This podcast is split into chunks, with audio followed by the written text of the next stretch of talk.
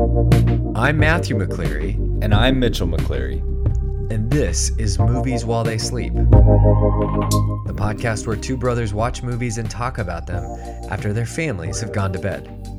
Welcome to today's episode where we watched Mike Nichols' 1967 classic, The Graduate, starring Dustin Hoffman and Anne Bancroft. And we watched The Graduate this week, not only because it is, in fact, graduation season, but we have a graduate amongst us on the pod.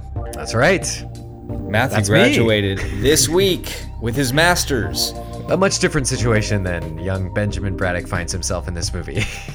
I, I would hope so. And um, as a as a gift uh, for this major achievement, uh, we revealed on the pod last week that um, I got I got Matthew the Graduate on Criterion Blu-ray, and so we, we not only revealed it on the pod, but we decided to make it the episode for this week. That's right. And I enjoyed watching this movie on Criterion. You can, if you haven't watched the movie yet, find it on HBO Max. And uh, quick note this episode is a little later than usual this week. We apologize. Mitchell was traveling and I was graduating. So we'll try to be on time next week. Let's cut to our conversation already in progress. Let's jump in, sleepyheads. One of the things that I was thinking about is we've been kind of talking about The Graduate a little bit, and and just and how I, I really didn't think about the generational stuff at all while I was watching the movie. Um, But I I've been thinking about Mad Men a lot as a show, and I remember those early seasons. It's so good.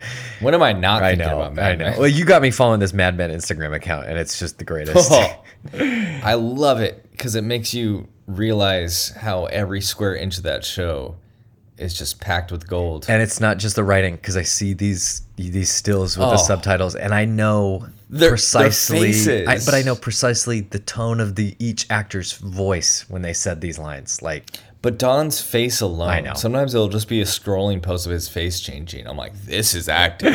um, but I was thinking about those that first season of Mad Men, you know, the 1960 season, and it's and I, I think especially about the Pete Campbell character, uh, and Pete is Yep. so young. I mean, Pete is like Right. crazy young. He's a baby. Yeah, he's he must be 22, 23 years old, right? Right. And if I put that on, I would probably feel like I'm younger now than that character is. Me being now 31 and having Right. in the workforce for 10 years or whatever, I feel I feel like less mature, not really, but you know what I'm saying, less less having it together, Right. less on the track on the right track. Have the world figured out. Yes, than Pete Campbell, who is selling wedding gifts to buy BB guns to keep in his office. Right. but but the reason is because he finished college and then is an account executive at an advertising agency. Like, and that's he works in a tall building. and that's the dream to have a briefcase Right. and work in a tall building, and that is takes the train home to his wife. yeah, and that's everything that Benjamin Braddock in The Graduate like does not want. And, and a really interesting thing that this movie is is this kind of late '60s, 1968, Yeah. like reaction to almost. Um, it's it's a similar time and it's close enough to the early '60s that it's like a reaction to that kind of.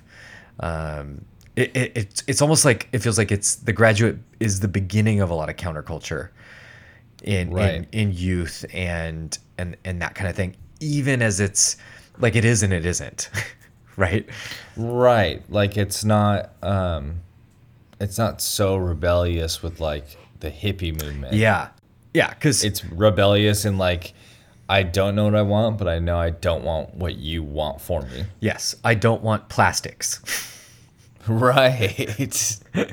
I don't want Dogecoin. Little stock tip. well, yeah, which is like destroying the planet. I don't want the thing that's gonna eventually destroy us. I, oh, and that's and that and that's a crazy thing. Like the plastics line at the beginning of the movie, the guy that wants him to get into plastics, like it's this famous movie line, this joke that kind of persists, mm-hmm. and and and it's funny. I so so uh, we're talking about the movie now. I watched this last week, and then Mitchell, you got me The Graduate on Criterion, which was in our last episode, Because because I graduated this weekend. Heyo. Yes, I graduated from uh, with a master's degree, so not undergrad like Benjamin. But- heyo.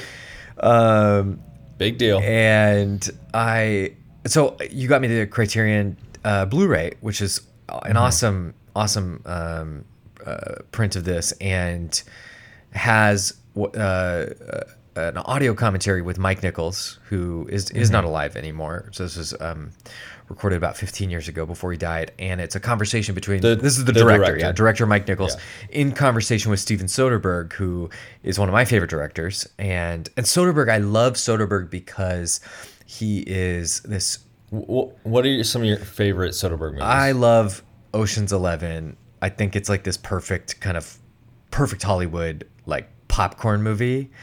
But then he also does um, like incredible work with stuff like Traffic, um, Hmm. and like the year that Traffic just just in case people aren't aware of some of his yeah, movies. yeah, yeah, Um, and so, so like the year that Traffic came out, he was nominated for Best Director, um, and he was also nominated for Best Director for Erin Brockovich in the same year, and he took up two spots in that one category. Really? Yes. Has that ever happened I, I, before? I don't or know. I, I, I don't think it's happened since. I don't I don't think it ever happened before.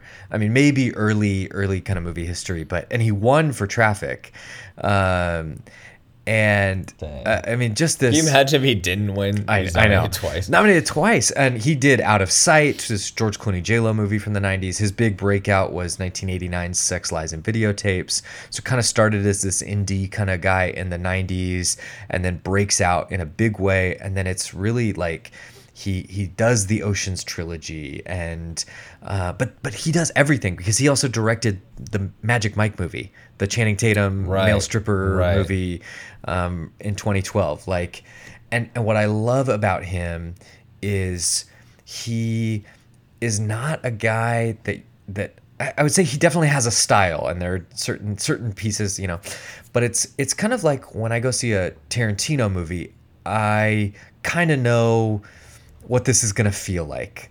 Uh, I. I know what I'm getting in a lot of ways, right? But when I put on the next Soderbergh movie, I have no idea what I'm going to get because the guy is constantly trying to reinvent himself or explore new areas within filmmaking. Right?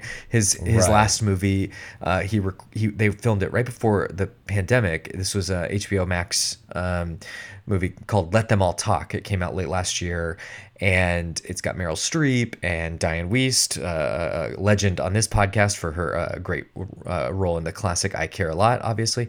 Um, and they filmed the whole thing on um, on a cruise ship as it was crossing the Atlantic on the Queen Mary 2 and they basically had a week to film the whole movie because that's what they they were going to film it while they were crossing the Atlantic. And so that was like a, a filmmaking challenge that he had for himself uh, of like I'm gonna just figure this out. I mean, the guy is is so great and so kind of diverse in his uh, movie making. So I, I I appreciate the conversation between Soderbergh and Mike Nichols so much because Soderbergh is such a curious filmmaker, Right. and The- and there's a bit more depth to his popcorn entertainment than Yes. the average. Yeah. yeah. absolutely. Like he can do the popcorn stuff, but it's like top tier. Um, it, There's still ideas. Yes, and and that's a big thing that they talk about in in uh, in this conversation about the graduate. Um, so I we talk a lot about some of the stuff that Mike Nichols shared in the commentary, but just kind of start, he talked about that line, the plastics line that Ben should get into plastics, the guy that approaches him at his grad party.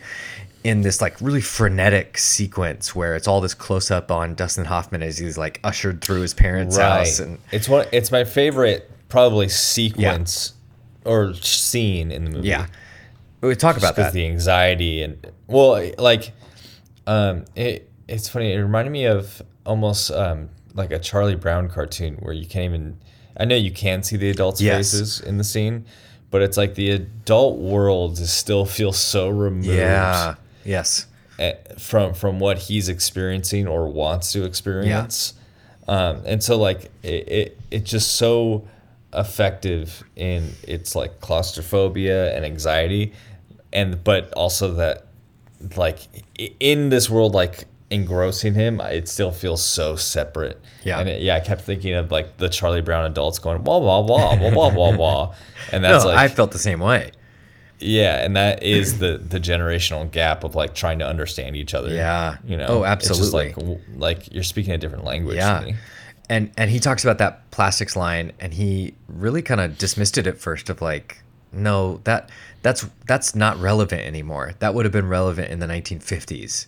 But mm. this this line is nobody's going to like that anymore. And then obviously it becomes this classic joke of a line mm. then and it's so interesting to now watch it in 2021 where like plastics are like uh, like boy if we could get rid of that stuff Right.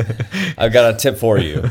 The guy that fixes the plastic problem. That's going to be huge. Um, but it was it's so interesting because one of the big things that Nichols kept talking about in this commentary was they would do these test screenings with young people, and young people hated the movie. They hated Really? it because it wasn't about Vietnam, and and, oh, and they're like, it's not saying anything. Exactly. And they were I, I don't I don't know if Nichols would say they were missing the point, but at least in these test audiences, at this point in the late 60s there was so the culture was so transfixed on that's the issue of activism. That's the countercultural issue is to hmm, take a stand on Vietnam. And Nichols doesn't want to make a Vietnam movie. And Right. but he makes this movie that I think is is extraordinarily countercultural in the time. Right. and the it's more searing. yeah, oh, it's this War is one of, is like the easiest thing to be like against. Yes.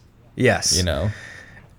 And and Like I'm anti-violence. It's like okay. and Is most people oh, are. so what do you think if you had to say what this movie is about in that sense? What what is it? The countercultural piece of the movie.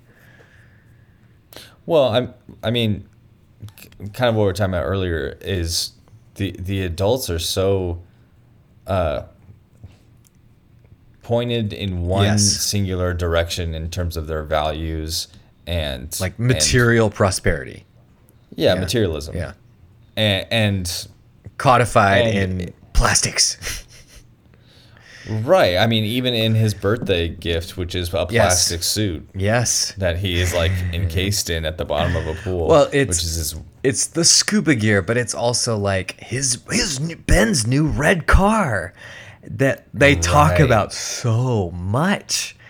Right. Well, and, and the disappointment in him of like, you know, I don't know, halfway through when he's still lounging around, it's like, why aren't you on track to be doing the things that we did, making the living that we we made so you can have the things that we have. And Ben's like, I ha- I mean, he doesn't say this, but it, I, you got to imagine he's thinking like, I have all this stuff, because I I have it now being with you and look how unhappy I am. exactly, yeah, and that's what I think Like is you so. you are offering no uh, answer to my, you know, questions of like what do I do with my yeah, life?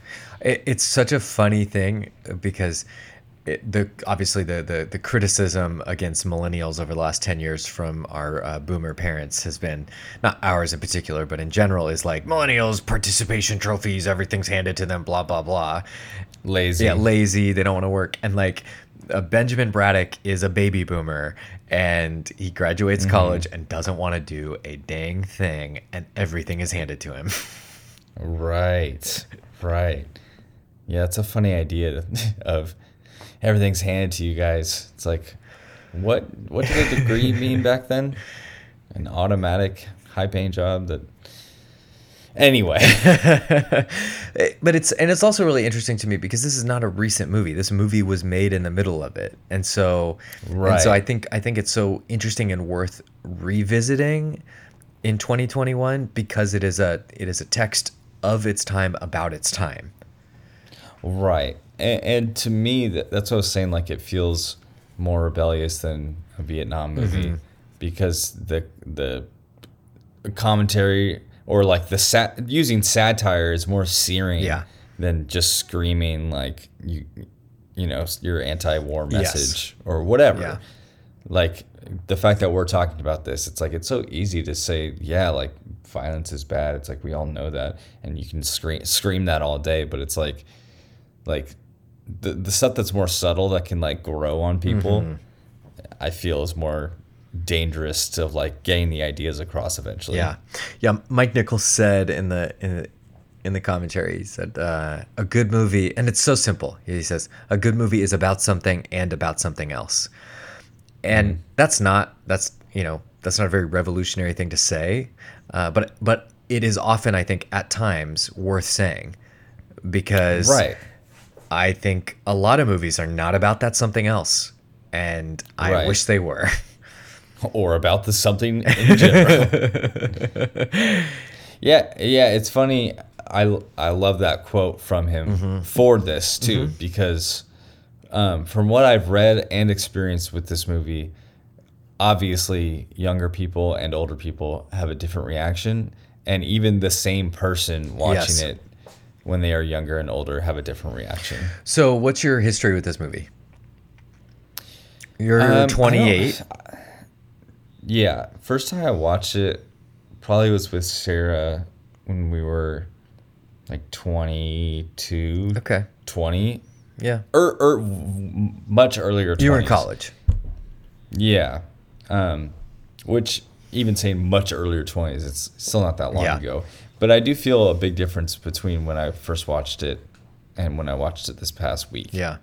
Like when I first watched it, I just thought it was good. Mm. Like I loved every part of it. I'm like, like, and I didn't have the um, typical like, yeah, he stuck it to them with that ending of them escaping, Yeah. and you know, like I realized at that time, like, oh wait, now that we had our big moment, life settles in. Yeah. It's a and great reality kind of hit.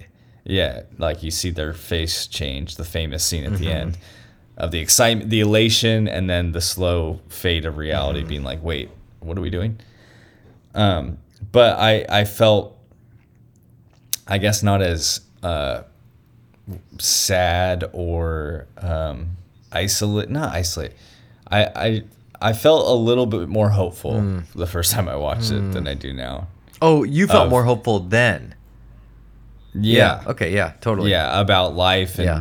the direction you're going and maybe we did watch it when we like close to when we graduated because it Mm. like the ending is such a perfect summation of just milestones in your Yeah. life and graduating Yeah. is a big part of that whether it's high school college or masters Yeah. of like i've been on this one track goal that people told me you know or i've been forced to a lot of my life to just just get this done Yeah. and then you get it done and you realize shoot who am i now or what do i do now Yeah. and i feel that in most milestones like Mm. in life that have you like a goal that you might put on a pedestal in your life Mm-hmm. and then you reach that goal and it's awesome for a second Yes. you know It's so fleeting. yeah. Yeah. Or like even like making certain amounts of money or Mm-hmm. you know dream job or wh- whatever it is. It's Or, like, or even like buying that thing you've been saving for. oh my gosh, I love love watching videos on a thing I'm about to buy. Oh, yeah. And then I get the thing I'm like, great, now I have it. I think everyone everyone's like the all Yeah. the memes of like waiting for your d- package to be delivered.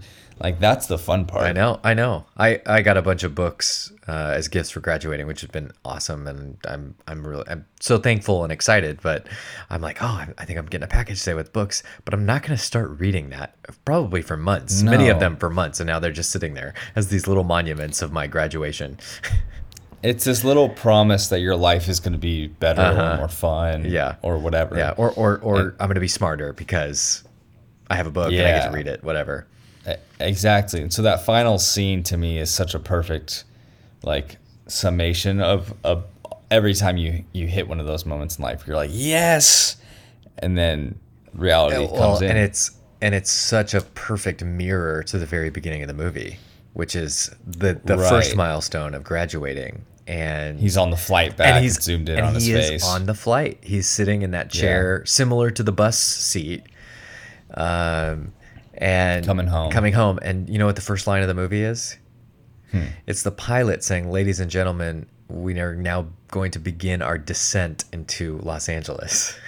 Hmm. And and Nichols did that purposefully. That he wanted. He really Right. set that to be the theme of the movie. Of this is Wow. this is Braddock's. This is Benjamin Braddock's descent into L.A., which is a town absolutely famous for material. It's a plastic town. Yeah, it's plastics, materialism, consumerism. surgery. Yeah. Yes. Plastic surgery, plastics, everything. And and so you you have and that's coming out of this milestone and then you know the movie ends with him on that bus of like we you know ah it's an amazing high moment We escaped the ideals of our parents. yes and now what Right.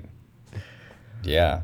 this it's a descent that- it's a different kind of descent Right. It, it's um it's just like continuing into the will I ever feel like a sense of meaning for my life. Mhm.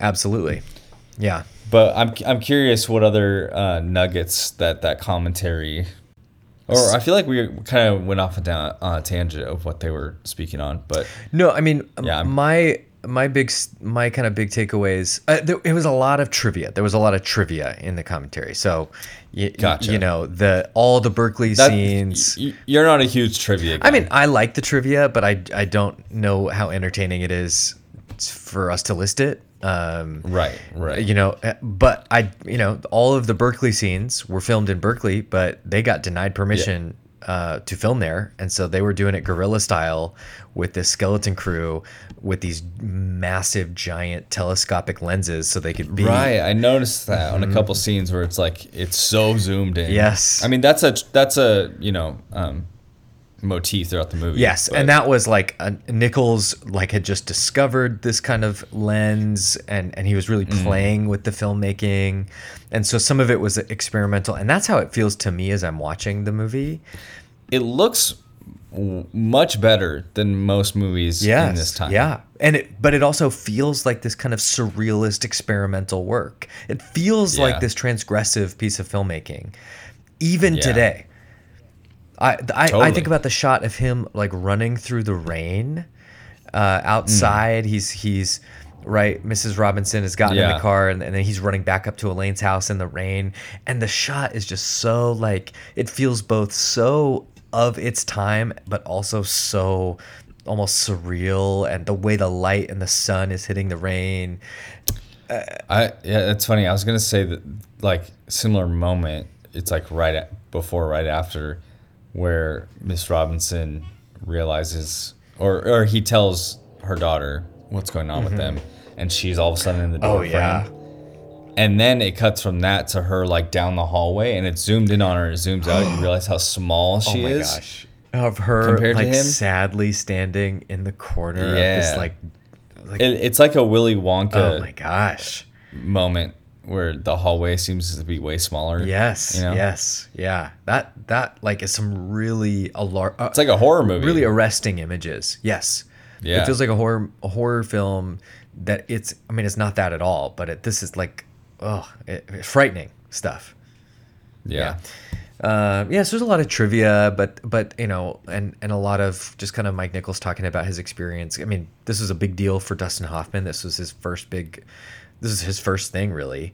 Um, and so getting that, you know, getting it right, and and I heard he did like some um like Broadway. yeah, he had done some theater, the, yeah, and and was definitely getting buzz. But like this was his first, you know, big Hollywood production, and like to come in and just basically nail it from start to finish in every scene.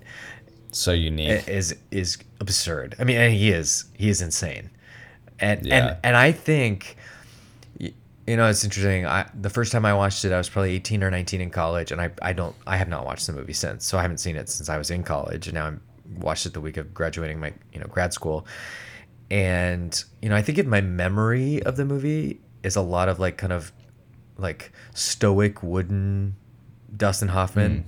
Of like kind of detached, With the like the Simon Garfunkel slow. yes the like- memes of the you know the the sound of silence I mean, there is a lot of like. it's all there May, maybe maybe sometimes indulgent scenes of just like um, transition music and like later on second half. are you talking about like the 30 times we listened to scarborough fair Yeah. and I'm like, I, this is probably effective for some reason. I'm not sure why. uh, yeah no it's yeah uh, but that's like my memory of it but wa- watching it this week i was like oh that's not that's not what he's doing at all Er- this is a very nuanced very interesting performance um, Yeah. the way he's able to kind of switch um, in He's like disassociated. yeah, I mean, it's this like what he's actually dissociative doing. kind of thing when he's at his parents' house, but then he's like, like trying to play the role of like weird loving boyfriend with Mrs. Robinson. Like, let's let's just talk. Let's talk about something. Right. Art. Uh, yeah. Or his first date His first with well, what's her name? Elaine. I mean, well, the the the first date and how it changes. Is that what you're talking about? Yeah. Right. Like, well, the first half, i he seems so. Like, obviously, he's trying to make Mm-hmm. it a bad date because of Miss Robinson, but there is a, like, almost non human, dissociated, like. Yeah. It's rough. Not, not even not even like thinking for himself of like wait is this a human being that I could connect with Yes. it's like oh an adult that I'm having this affair with told me no so I gotta do that Yeah. And then and then You know. and then the second half of the date is this very like emotionally engaged, charming young Yeah. man. Like genuine genuine connection yeah, and I think that's what impresses me about the movie because it's it's it's almost like oh, this really boring Benjamin Braddock type. Why would Mrs. Robinson be interested in him? Which you know, we could talk about, but he seems like this boring, you know, nothing. Mm-hmm. But then you watch him with Elaine and how he's lit up about it. And right and like oh he's he is a charming young man. Like you you you can see it. Uh, and the way that he portrays both those things is is incredible. Yes. How did, did you did it uh, like elevate in your mind on second viewing years later?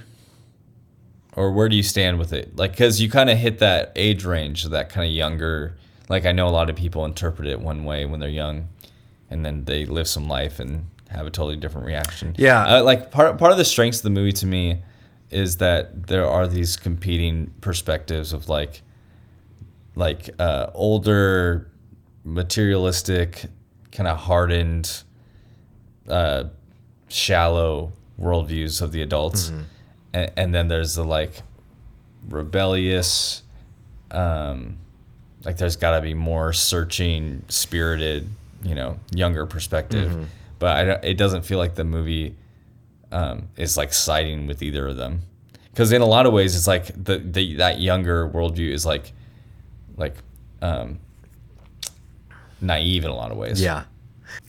Yeah i i, I found myself uh, really responding to the movie as filmmaking.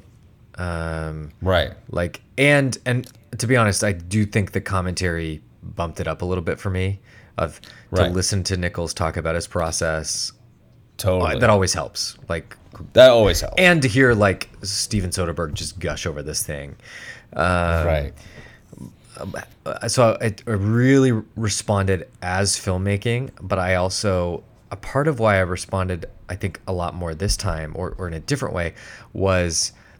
I think it, watching it as an 18, 19 year old, like it's just so easy to root for Benjamin, and Right. and it's so easy to be sympathetic towards him. he's the main character Yeah. Now I find him to be mostly a creep. Uh, Right. In like almost every scene. And and but but not quite because like also Mrs. Robinson is is coming after him. Like she's a predator I, I think it's okay to say that, right?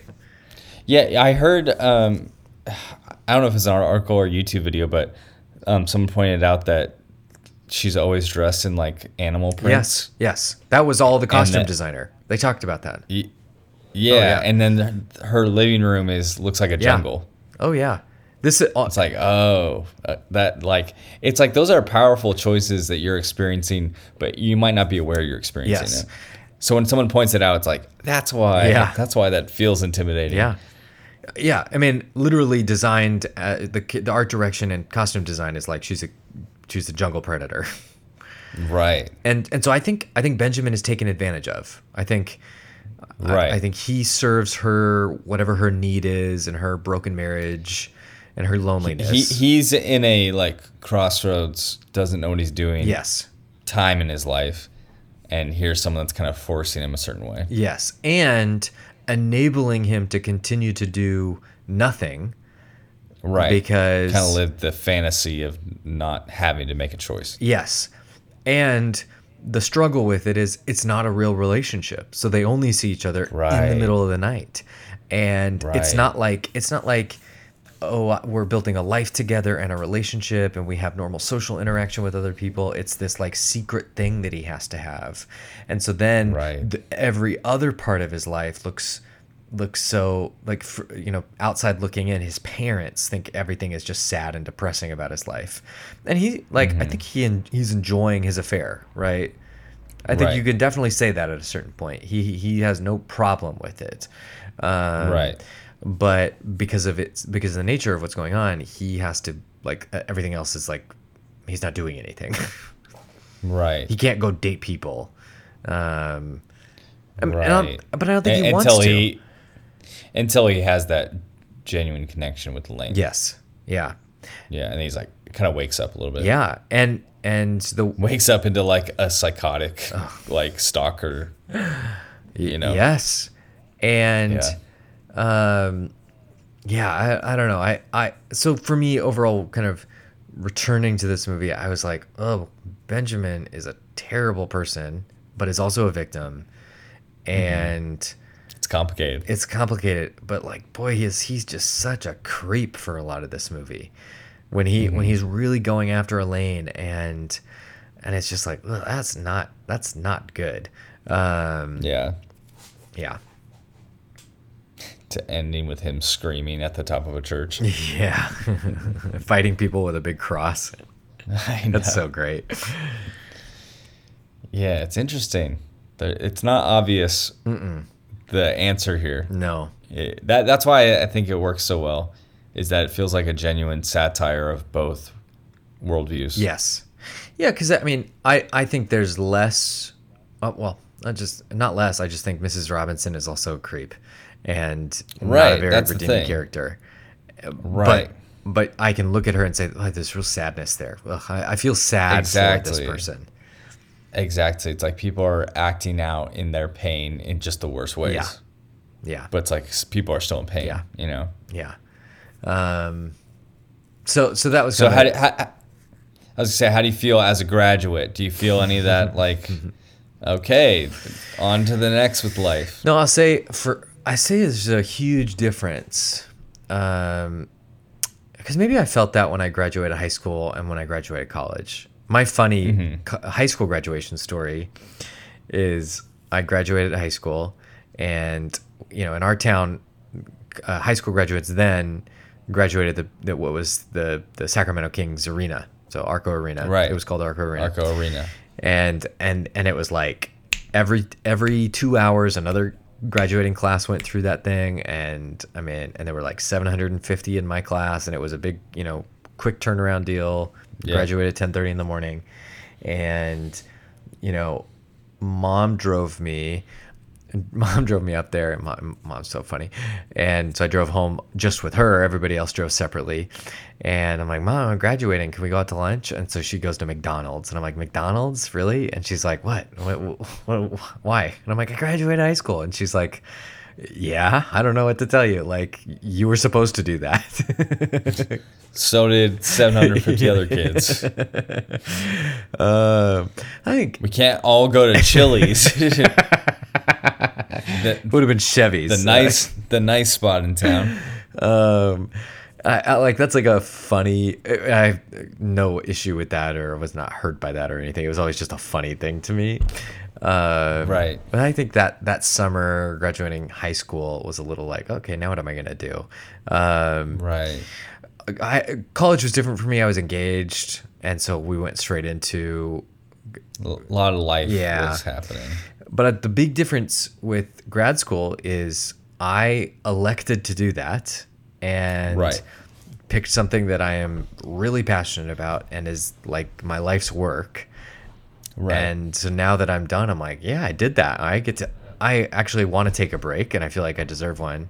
But also, like, let's, I want to, I want to work and I'm working and that's what I'm doing now. Like, it, you know, and I've been Right. working this whole time. So it's not like, it, it was, it, a, a, such a clear before and after. yeah, though though I I watched this movie before my graduation ceremony on Saturday and really did feel like there was some significance to that event even though I finished classes you know 5 weeks ago and and all of that that the event it's still it, the event itself still held a lot of significance. Um, Yeah. And and part of it is just like the meaning that we create in culture with like, oh, we still wear these big black robes and it's your master's degree, so you get this hood and you have to kneel on this platform and then the, your A sash. you know you- they put this hood over you like all this stuff um and so then there's a lot of meaning packed into the ritual um yeah. and but like i had work the next morning and i you know and and i came home with my wife and my son uh, Right. so you know we had to do stuff as a family i we got to do stuff as a family but Right. It just keeps going. yeah um so it's different it was it, what about you in that regard i mean you you were obviously in a totally different place you finished college you have a family Right. Um I don't know. I felt like I I was like I said earlier just a little bit less optimistic after watching it the second time. I think I totally relate to what you're saying about just enjoying it as good filmmaking. Yeah. Um and probably less interested in the quote unquote ideas going on yes um, than I was the first time. Yeah. Because because because it is a um, yeah like less of a like celebratory. Hey, you can have your values and and you know get somewhere in life. And it's like oh these are all just kind of in the same world Yeah. not necessarily better one better than the other. And you know it's kind of up to you to have meaning making Mm-hmm. happen. And it's not really a, a result of you know like a milestone supposed milestone. Or not supposed It is, genuine yeah. milestone. But it, it's up to you to like do something with that Yes. i guess yeah more so now i think or or yeah right I mean, and that's part of the point of the movie is like he, Benjamin needs to figure this out. Right.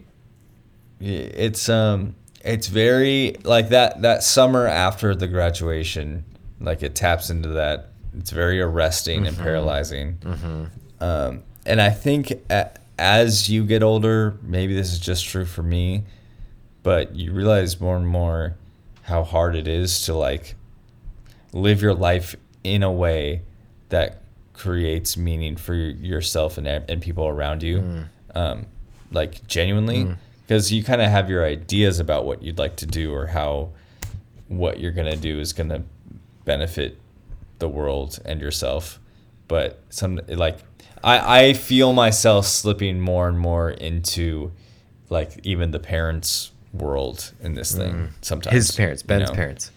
Yeah, of just like, man, if we had enough money Mm-hmm. to be like affording this or like be able to, you know, move here or whatever it is. And like, oh, the reminder's like, yep, that's empty too, actually. Yeah.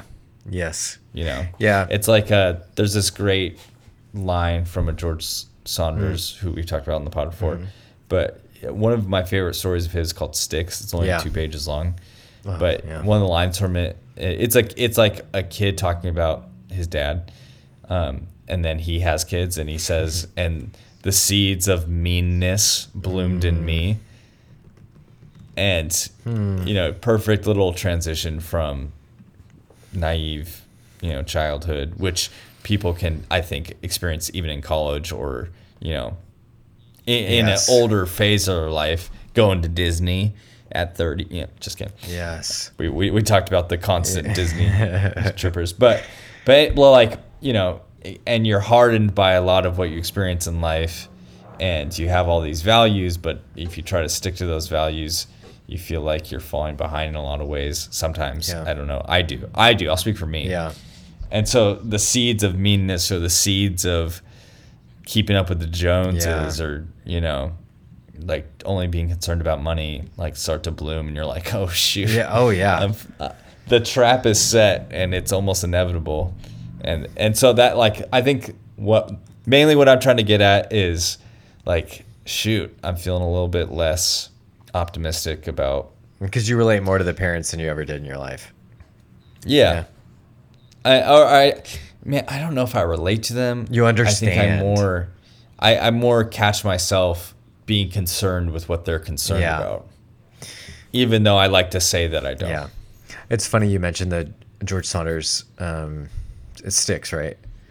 Yeah. Uh, I I think about I thought about the Semplica Girl Diaries oh, yeah. and like this, which is this uh, crazy, amazing short story, but it's like this dad, right, who needs to demonstrate his status in the world, and uh, the way that that they do that in this community, this culture, is by like paying or buying women to be lawn ornaments, basically.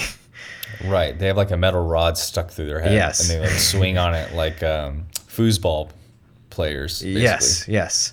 Yeah. And and how like I love I know so it's, much. it's so like twisted, but it's like there's no recognition of the way that they're like oppressing people to right. They're like, this is totally this normal. is totally normal yeah. in order to demonstrate and, and the only end is to demonstrate my status right. and how Right. and and like it's this it is like this searing satirical critique of materialism and consumerism Right. It's like, and that I think the, um, and that's part like part of what I'm experiencing more and more day to day is just the contradiction of my supposed values with how I live my life. yes Like, like a, an example. I I don't. This isn't hit necessarily home for me. Like an example for me is just like, um, you know, the amount of plastic we're buying at the Yeah, grocery store. yeah. Like, and every and literally every day when I throw stuff away, it's really like I just think about that living f- past me. Yeah. And like what you know, turtle's gonna eat that. Thing. I know that's kind of. Uh, a little nihilistic but Oh, and maybe a cliche. Yeah. But um, that's just where my mindset at. So it kind of reminds me of like like someone tweeting about wokeism from their iPhone that was manufactured by you know poor third world country workers who are trying to kill themselves because the yeah the, yes because the the conditions are working so conditions bad are so bad. Yeah, it's like what do, like what are we like? There's such a contradiction there's such, there. such, such a, a cognitive dissonance in it Yeah, of like how, or even, I mean, probably in a lot of ways, just living in America, it's like how many people are just suffering for me to have the lifestyle I have, and yet being able to preach about, you know, whatever yeah social justice issue. I I uh, saw a tweet a few months ago, um, and that a friend had liked, so that it came up in my newsfeed, and it was something like I've never, I have no idea how much a Peloton costs, but I have to assume it's like fifteen grand, and everyone who has one is crazy rich, Right. And I Right. like so we Just the yeah, status of like that that equals name. status, whatever. And we have a Peloton, and that's obviously not our financial situation. And for us, it was a it was a financial decision of like this is cheaper than going to the gym than paying you know for the gym whatever Right. and i felt Or like you save up for Yeah. it, you find a used one, you know, all the things. and i felt like this pang of oh i don't want i don't want people to think of me as that right. uh, both because it's inaccurate and because i don't want to be like that i don't want to be that you know That rich guy. well yeah but i don't want to be that striving status symbol kind of person right. Right. and and it was like oh no i don't need to explain this to my friend who liked this random tweet uh, and obviously because because the medium of twitter and this is what is so weird about our culture right now is that 90% of what's on twitter is like satire and irony and Right. a lot of the way that's that's what people who write that's what they mean by it. But then a lot of the way that the same people read into it is seriousness and like, oh, that's not that's not ironic at all. That's really what this person thinks about people who own Pelotons. right. But the person who wrote it was trying to write a meme. Like Totally. And wrote it from an iPhone. Yes. And so therefore they're probably richer than 99% of the world. Yes. And and and it's like this very it's this weird movie it's this weird thing in the movie and Mike Nichols talks about this where he purposefully like surrounds Benjamin Braddock with things with with hmm. like in his room he's like you know sits behind or in front of the fish aquarium and and Right. obviously that connects with the the famous shot in underneath the pool and his scuba gear like the scuba gear feels to me like the heights of like like weird over the top materialism because Wal- So unnecessary. so unnecessary So ridiculous. um, but also like that flaming red car that he drives all around and Right. and the, he's he's always sure to show you that car like right. it's it's an image in the movie and Right. Um and so he you know he he i think it, he talks about how he matched the buckle on his briefcase to the belt that benjamin wore in like these early scenes to, to demonstrate even like that just how how much kind of He's so in in, the clutches of materialism or even the hotel that him and Mrs. Robinson Yeah. go to. It's like a nicer. Mm-hmm. Yeah, it's not some motel No. that like, uh, uh, like, you, you kind of picture a lot of movies with an affair. It's like, oh, let's you know, it's like the ritziest hotel that everyone knows him by name by the end yeah of the movie. yeah i was he gonna say so everyone knows him by name Hello, Mr. Gladstone. it's so great uh like and how he and, and it's and it yeah it's the taft hotel like it's this you know nice place or whatever um and Could, couldn't be bothered to be lesser. no of course and then and then there's like the weird contrast between that and his like his like tenant t- you know boarding house in berkeley where he's trying to stalk elaine right.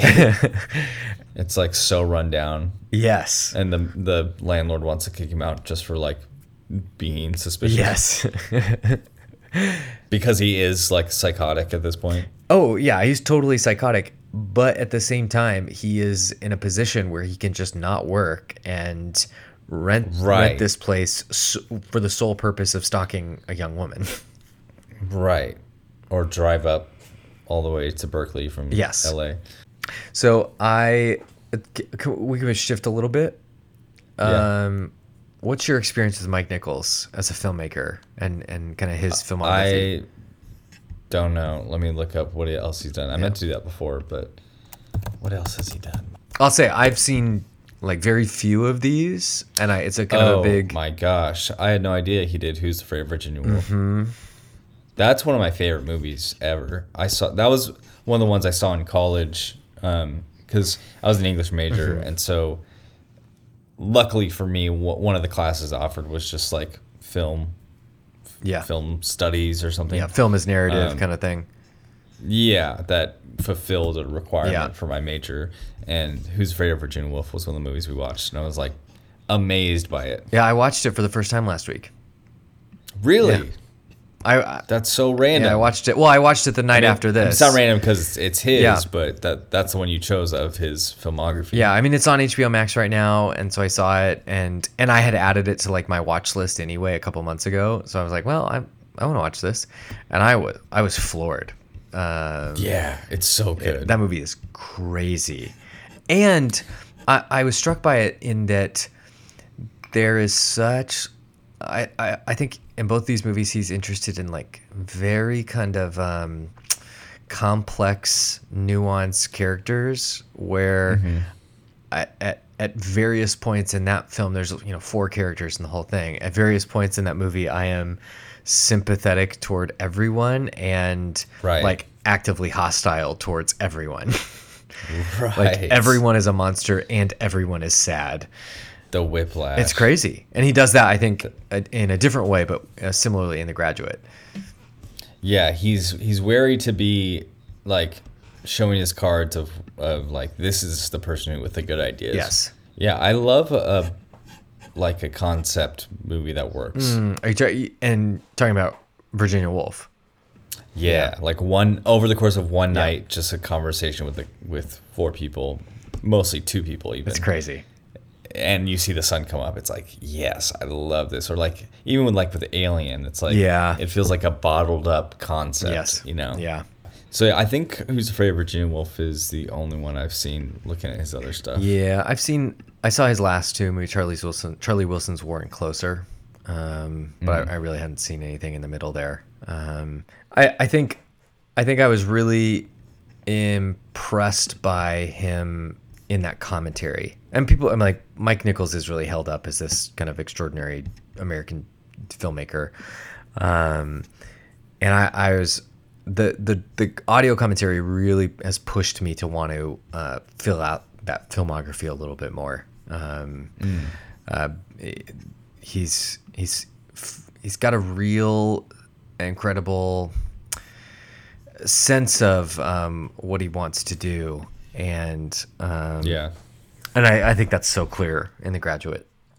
So um, there's this, I think, really key scene in the middle of the movie that I think touches on so much of what we talked about as, in terms of themes, and it's the scene in the hotel with him and Mrs. Robinson when he wants to talk, and he, and it's just like it's it's like on its surface, it just kind of feels like a joke. He says, "Oh, let's talk about art," and she says, "I don't know anything about that." Right. and then they talk why did you why are you doing this or you not you don't love your husband and it's like this weird conversation about her, the, her and her husband's courtship and they like right. did it in a car and like benjamin wants to know all of this and but he's like absolutely fascinated by this idea of mrs robinson being this young college student and he asks her what she studies Right. and she says art I don't want to talk about that. Yeah. and I don't want to talk about it. Uh, Yeah, but it's the thing that she said she didn't want to talk about, or the thing that she doesn't know anything about. And and then he says, "Well, I guess you lost interest over time then," or something like that. It's this Right. very weird little, It, he's like so stupid. yeah, and and it's like, oh, that's what the whole movie's about, right? Like Right. Miss, Like, oh, I guess we kind of uh, compromised on a lot of what we value. I, and I, I I wonder, you know, it's just like how many how many tiny decisions over time does Mrs. Ro- did Ro- Mrs. Robinson make to get herself to that point where she's in a hotel room with this guy right. And not- and, and married to that guy. and married to Mr. Robinson, who is like never portrayed in a nice light either. Yeah. Um, Yeah. No, that's a good little hidden gem. yeah, it's a it's a very funny line, but it seems to me that. I guess you lost interest over time is also a big like summary statement of the movie. Right, like the the fire of youth and like believing Mm. that the world can change for the better and you can be a big part of that. Mm. And then like slowly like just being beaten down by having to pay the bills and having to you know whatever it is. And you could say that. You could say that. I guess you lost interest about anything, about Right. about your major, about art, about your marriage, right. about your kids, about your job, like all of these things, and and that's I, it's almost like he's saying huh. he's saying that about her and her you know interest in art in the movie but it's it's almost he could be saying it about how she feels about everything because she feels right, so her whole life path. yeah she feels so even disinterested with about her daughter and her husband and everything and like immediately after she's like Benjamin, I'd like to stop talking. she's like, stop. You were supposed to be my escape. Stop reminding me of this. yeah um yeah i i that that was a scene that really stuck with me this time around um because it's yeah it, it- really interesting the the way that it's it's interacting with the rest of the theme um uh, of the film Well, should we move on to our segments, or do you have any like closing thoughts? Yeah, let's move on to our segments because I have some other things, but I think we'll cover it in our segments in in our favorite shots. Mitchell, what's your favorite shot? I have no idea what yours is. I don't know either, actually. Oh, you don't? I mean, I I don't know if I do. I think there's so there's so much good stuff here, but the, there weren't a ton that I was like like one of my favorite moments is when he almost drops off Elaine and then they don't they drive away and it pans up to the window in the house oh yeah, from outside you don't see mrs robinson but you know she's watching I love that moment because it's like you're so certain she's gonna be watching. And you're right gonna be able to see her, but she's not there, and it's almost more unsettling. yeah it's like your imagination is scarier Yeah. Uh, oh yeah. like it's hard not to just pick one of the more famous should we, like there's so many famous shots in this movie Yeah. I'll, I'll tell you, that- I'm gonna pick one of the famous shots just because that they're famous for a reason. But Okay, then you go first. Right. Like, let's roll through the famous shots and your favorite, and then maybe I'll throw in a wild card. okay, famous shots. Um, well, Or start with your favorite. I'll start with my favorite. My favorite's the last shot in the movie. Um, Yeah. I think, I think the movie doesn't work. I don't want to say it doesn't work at all, but I don't think it works nearly as well without that last, Yeah. that last moment. the side by side shots of them like smiling all giddy to like the realization. Yes, Like when you see those two Yes. frames next to each yes, other. it's incredible. Yeah. and Yeah. the the way that you're set up for it, the way I, I also think it's so. I mean, he talks about this a little bit where like they they were doing that because he had been really like pressuring them with like some very specific direction for them sitting on the bus. They mm-hmm. had very limited time to do it. And they were very kind of like nervous. They were both young actors. They didn't want to mess this up. And and so it's not like that I, I- my impression is that wasn't in the script to give them this like kind of sad or, or detached look on their face that it, it was like this happy accident that he got it and then kept it in the movie. And and this is one of those things of like this shot really summarizes why I love movies so much because you could have this thing that's not in the script. So it's not it's not in the written page. It's not in the script. And it's not even planned for on the day mm-hmm. because of because of a choice the director makes. He gets this this this thing that he wasn't expecting or even wanting. And then that's not the end of it because you could easily uh, in the editing room just cut before their faces change Right. but right. but then there's a decision of like oh no this is good this isn't what we were wanting or intending for but this is good let's keep it and then it is the thing that perfectly ends this movie right. Like they had something guiding them into that perfect It, yes. reaction. It's like this. It's the miracle of movie making. That Right. that that ending is so famous and is so effective, and it almost didn't happen a hundred different ways. right. In a lot of ways that maybe wouldn't be as revered. Yes. Yeah. I and I do. I mean, I I I really wonder. I mean, Soderbergh talks about it a little bit too. He said it. He says the movie doesn't. He for him, the only way the movie works is with the final shot, and and I I maybe wouldn't go so far to say that, but I I think it is so lasting because of it. Yeah. Yeah, because you you could realize without seeing their faces fade that this is like okay, what now? like a half Like, half baked idea, but it it's it's fun seeing them realize it in real time. yeah. I yeah, honestly, it's like they're they're famous shots for a reason. Um, other ones would be him in the pool, which we covered on our coming attractions Loved it, Mitchell. Yeah, piece, which I had to do in reverse, so it zoomed in on him. I noticed. Um, and then and then obviously the uh, lingerie leg oh yeah. up in the a air while he's like kind of framed by it, Yep. kind of trapped in. Um, I think for mine, I'll, I'll I'll grab the one that we talked about earlier, the side by side of uh, Mrs. Robinson's like Mm. in behind the door when he's talking to Elaine, gonna tell her about the affair, and she's had gone through the rain, so she's like no makeup, which is like the whole movie. She's like very done up. Yeah. E- even in the hotel. Yeah. Um, and so she's like more vulnerable than she is the whole movie. Yeah. And then it cuts to that from Ben staring at her down the hall, and you think she's really close up, and the camera zooms out, and she's like a tiny figure compared to his Yeah. like silhouette Yeah. um, closer to the camera. But it, it just was very um, trippy. Yeah. Trippy camera Yeah. work. There's a there's there's a lot of that in this movie. But um, yeah, I think I like that zoom out Hmm. because like w- when a camera just so amplifies the feeling, Yeah. like even with a zoom, it's like she gets so small so fast and she's so vulnerable in this moment. So for the camera to perfectly reflect that, and she she looks like a like a abused animal Yeah. in the corner, you know, of a zoo. Which there is a zoo later on in the movie, but um, The zoo stuff is weird. I know, but just and it looks like she's been abused by him at this Yes. point because he's standing so close. It looks like he's like kept her in a basement for a year.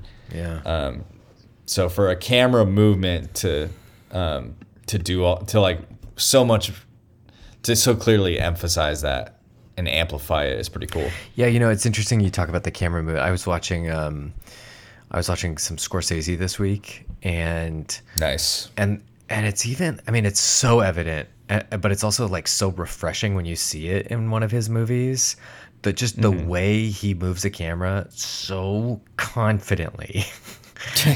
I hate Like- it. no, but it's like it, it and it's like very uh, sometimes unnatural, and he he plays with the speed uh, uh, of a of a single shot at different you know at different points over over a take.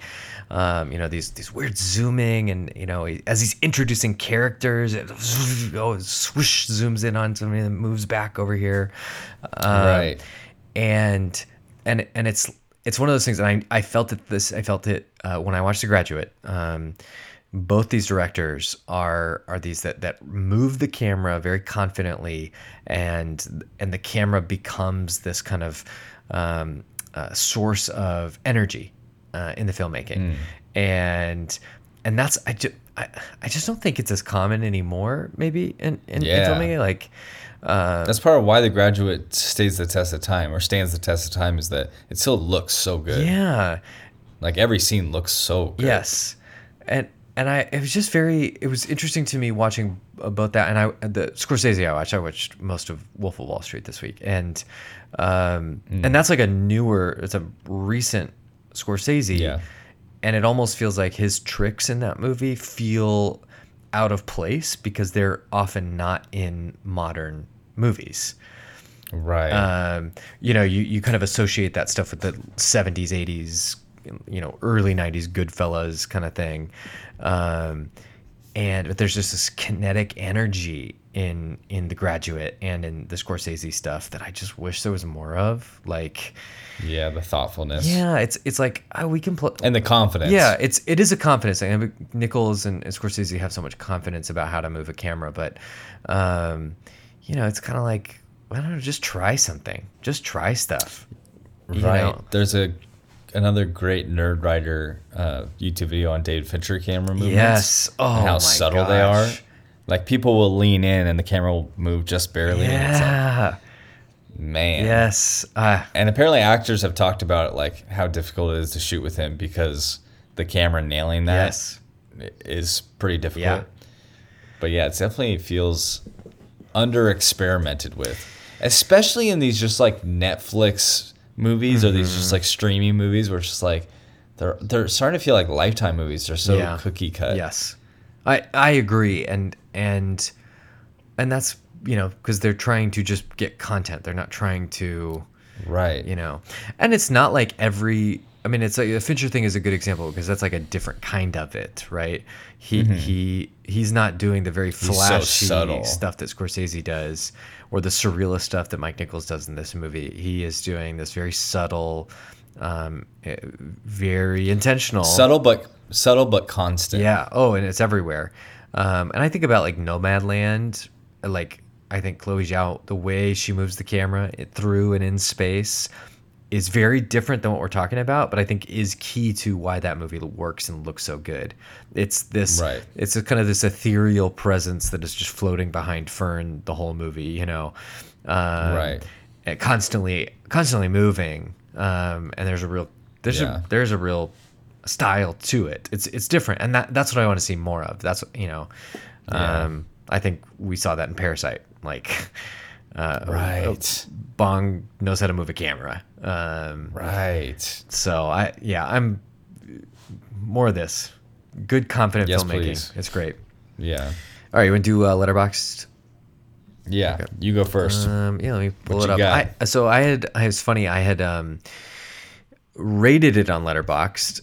Um, you know, whenever I got on Letterboxd and was like rating a bunch of movies. Um, Mm-hmm. and I think like my original um review of it was three and a half stars, which kind of surprised me. That and that was just like based on my memory of what I thought about the movie from ten years ago. yeah. So I had just had it rated as three and a half stars. Um, and then then I rated it four stars after I watched it the first time. Then I watched it with the commentary and I bumped it up. I did bump it up to four and a half. Um, I I don't think it's a perfect movie. Um, yeah. but for a movie that's this old, for it to be so still effective in terms of its filmmaking, its theme, in almost every way, how effective it actually is. Um, I was I was really impressed. Um, Yeah. Well, and just quintessential, uh, like kind of milestone movie. Yes. Like I don't feel like there's a lot that capture that transition. Yeah. Um, yeah. Well, I gave it. I think I went with four stars.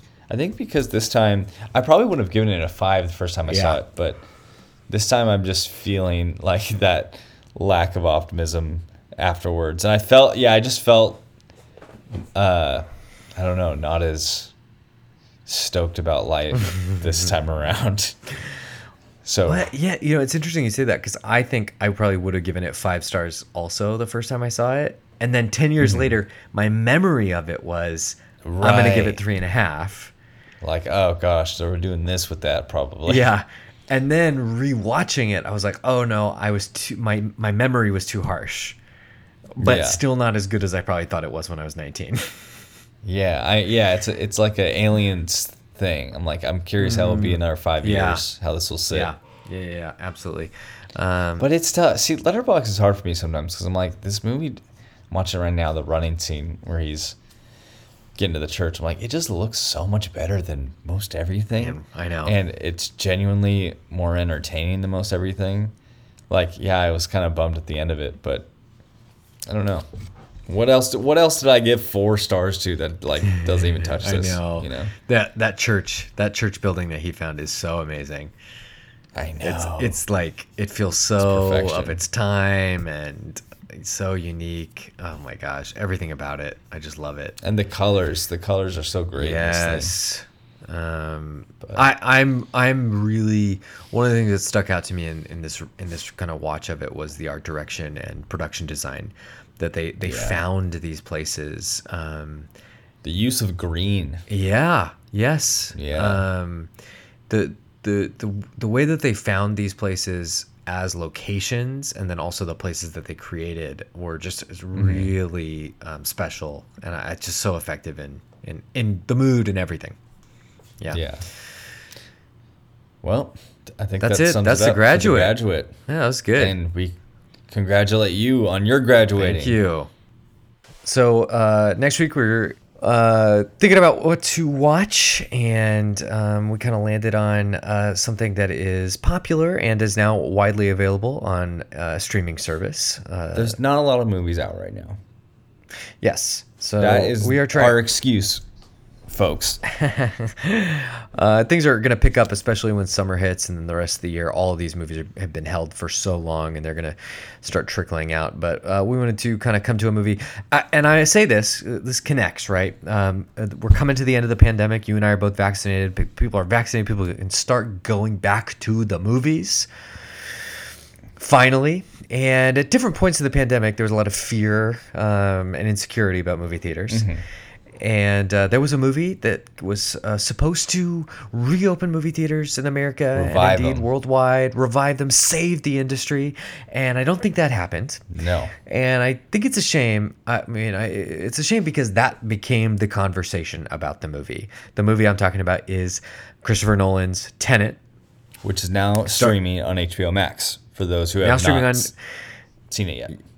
Yes, now streaming on HBO Max, uh, starring John David Washington and Robert Pattinson. It's a Christopher Nolan movie. It is a big, huge, big budget blockbuster popcorn movie. And we'll talk about this next week a little bit, but just by, by way of intro, it's a perfect movie to watch this time of year. May is that kind of traditional summer blockbuster uh, kickoff month. Um, but also, you know, Tenet the conversation about this movie was that it was supposed to save movie theaters and it didn't and then nobody talked about the movie and i think it's i think the movie deserved better i think it's a really good movie and people just kind of wrote it off because of all of the weirdness around christopher nolan wanting to get it in theaters and It was carrying the world and- on its shoulders. Yeah, just and, and then obviously it's it, classic Christopher Nolan. It does have a pretty con- convoluted plot. Um, Right. And my advice: you've never seen it, right? I have Mitchell? not seen this movie, and I'm Um, wary based off the feedback. Yes, I, I like it a lot. I'm I've watched it twice. I'm gonna watch it a third time. If you are watching Tenet for the first time, just you know what, don't worry about the plot so much. Just enjoy Just it. Just have fun. just enjoy the spectacle of it. It's on HBO Max. Check out Tenet this week. We'll be back. We're excited about that. In the meantime, where can they check us out, Mitchell? We are on Instagram at Movies While They Sleep. Uh, we are on Twitter at MWTS Pod. And uh, as always, if you could write us a review on Apple Podcasts, it would mean the world to us. It That's right. helps us get heard. And finally, as always, our theme music is by the incredible Andy Carrhall. You can find him on Instagram at C A R R H A L L Carrhall. Our theme, Yeah. our theme music was the first thing that made this feel real, and uh, I've loved it ever since. So thank you. And here dude. we are, 14 episodes later. 14 episodes Still in, going strong. Woo! So, uh, but that wraps up the graduate, and we'll see you guys next week for Tenet. Have a great week. Good night, y'all. Bye.